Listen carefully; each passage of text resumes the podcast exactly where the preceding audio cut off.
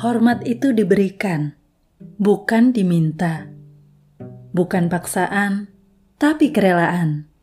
Hormat sesungguhnya hanya layak bagi yang memiliki sikap terpuji dan patut diteladani, bukan karena takut, apalagi karena transaksi. Hormat itu mulia, semestinya tidak disalahguna.